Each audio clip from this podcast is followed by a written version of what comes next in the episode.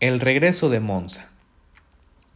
Bienvenidos al aire. El día de hoy, primero de marzo de 2023, vamos a hablar del nuevo, de la nueva noticia que surgió acerca del el nuevo Tag Heuer Monza.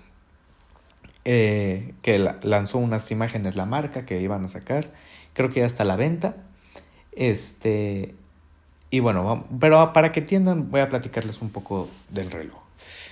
El Tag Heuer Monza es un reloj icónico de la marca Tag Heuer que se inspira en el reloj Heuer Monza original de la, de la década de 1970.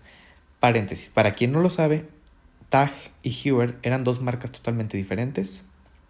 La única relación que la única cosa en común más bien que tenían era que eran dos marcas, dos empresas relojeras suizas que en, que tenían relación en Fórmula 1, en, bueno, en el mundo automovilístico, era, tenían esa, esa como, como, ¿cómo le, cómo le podremos decir?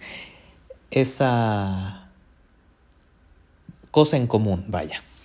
Eh, después, eh, en otro episodio les platicaré quién compró a quién y bueno, pero bueno, el diseño del Monza original fue creado para celebrar la victoria de Niki Lauda en el Campeonato del Mundo de Fórmula 1 en 1975 y la posterior victoria del equipo Ferrari en el Campeonato de Constructores de 1976.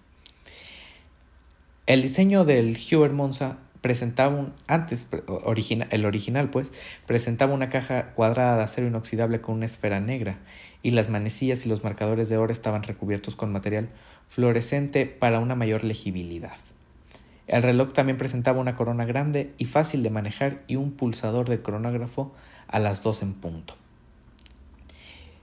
En el año 2000, el Tag Heuer relanzó el Monza como un reloj conmemorativo del 25 aniversario de la victoria de Lauda en el Campeonato del Mundo de Fórmula 1 en 1975. Este reloj era muy similar al Heuer Monza, eh, pero este ya traía unas mejoras, como una caja más grande de 38 milímetros, un cristal de zafiro y una resistencia al agua de 100 metros. Para los que no lo saben, el cristal de zafiro es un, es un cristal bastante duro y bastante resistente a diferencia de las micas que le ponen, por ejemplo, a los relojes Swatch. E, este es un, este es un material, no significa que sea de zafiro, pero es un material más duro, aguanta más cosas y todo, sin embargo, obviamente se rompe como todos los cristales. Pero bueno, en el año 2011, Tag Heuer presentó una versión actualizada del Monza para conmemorar el 40 aniversario de la victoria de Lauda en 1975. Estamos hablando ya de, de 15 años más, vaya. Este, este modelo presentaba una caja de titanio negra recubierta de carburo de titanio, una esfera negra con marcadores de oro luminiscentes y una correa de piel de becerro perforada.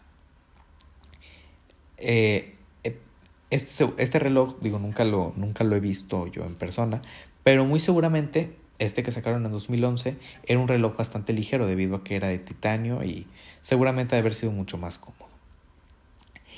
En el año 2016 eh, lanzaron una, una, edición limitada del Monza para celebrar el 40 aniversario también de la victoria de Lauda en el Gran Premio de Italia de 1976. Pero esta edición limitada presentaba un diseño inspirado en el reloj original del 76, con una caja cuadrada de 42 milímetros de acero inoxidable negro mate, una esfera negra con marcadores de oro blancos y rojos y una correa de piel de becerro perforada. Ahora, en 2023, hace unas semanas, el Monza vuelve este año como un homenaje a la relación entre TAG y las carreras automovilísticas. Se presentó un reloj con una caja de 42 milímetros hecha de carbono, al igual que el bisel del reloj, con un fondo de caja de zafiro. Tiene un calibre Heuer 02 COSC, flyback y tiene un movimiento automático con cronógrafo. Este reloj tiene un precio de 13.500 dólares o al día de hoy, que está, a como está el dólar hoy, es equivalente a unos aproximadamente 243 mil pesos mexicanos.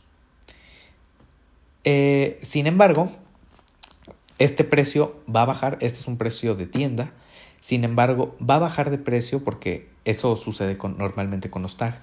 Tienden a bajar, tienden a bajar de precio en, pues bastante. Eh, no, sé, no sé exactamente a qué se deba. Eso lo hablaré en otro episodio. Pero este reloj es un reloj que va a bajar, no es un reloj inversión como un Rolex o un AP o un Patek Philippe o incluso un Richard Mille. Este reloj va a bajar de precio, o sea, y muy seguramente se quede en un precio, en una línea de precio, va a bajar y ahí se quede. Y poquito a poquito vaya a bajar, pero no, no va a ser mucha la diferencia. Entonces, yo, si te, yo recomendaría que si te gusta el reloj y puedes y todo, te lo compres como un gusto. Sin embargo, este reloj no es una inversión. Eh, va, a ser, va a ser un reloj que va a quedar ahí, por más que sea edición limitada y por más que sea lo que sea. Es un tag y los tags bajan de precio. Bueno, esto fue al aire por Omar Flores.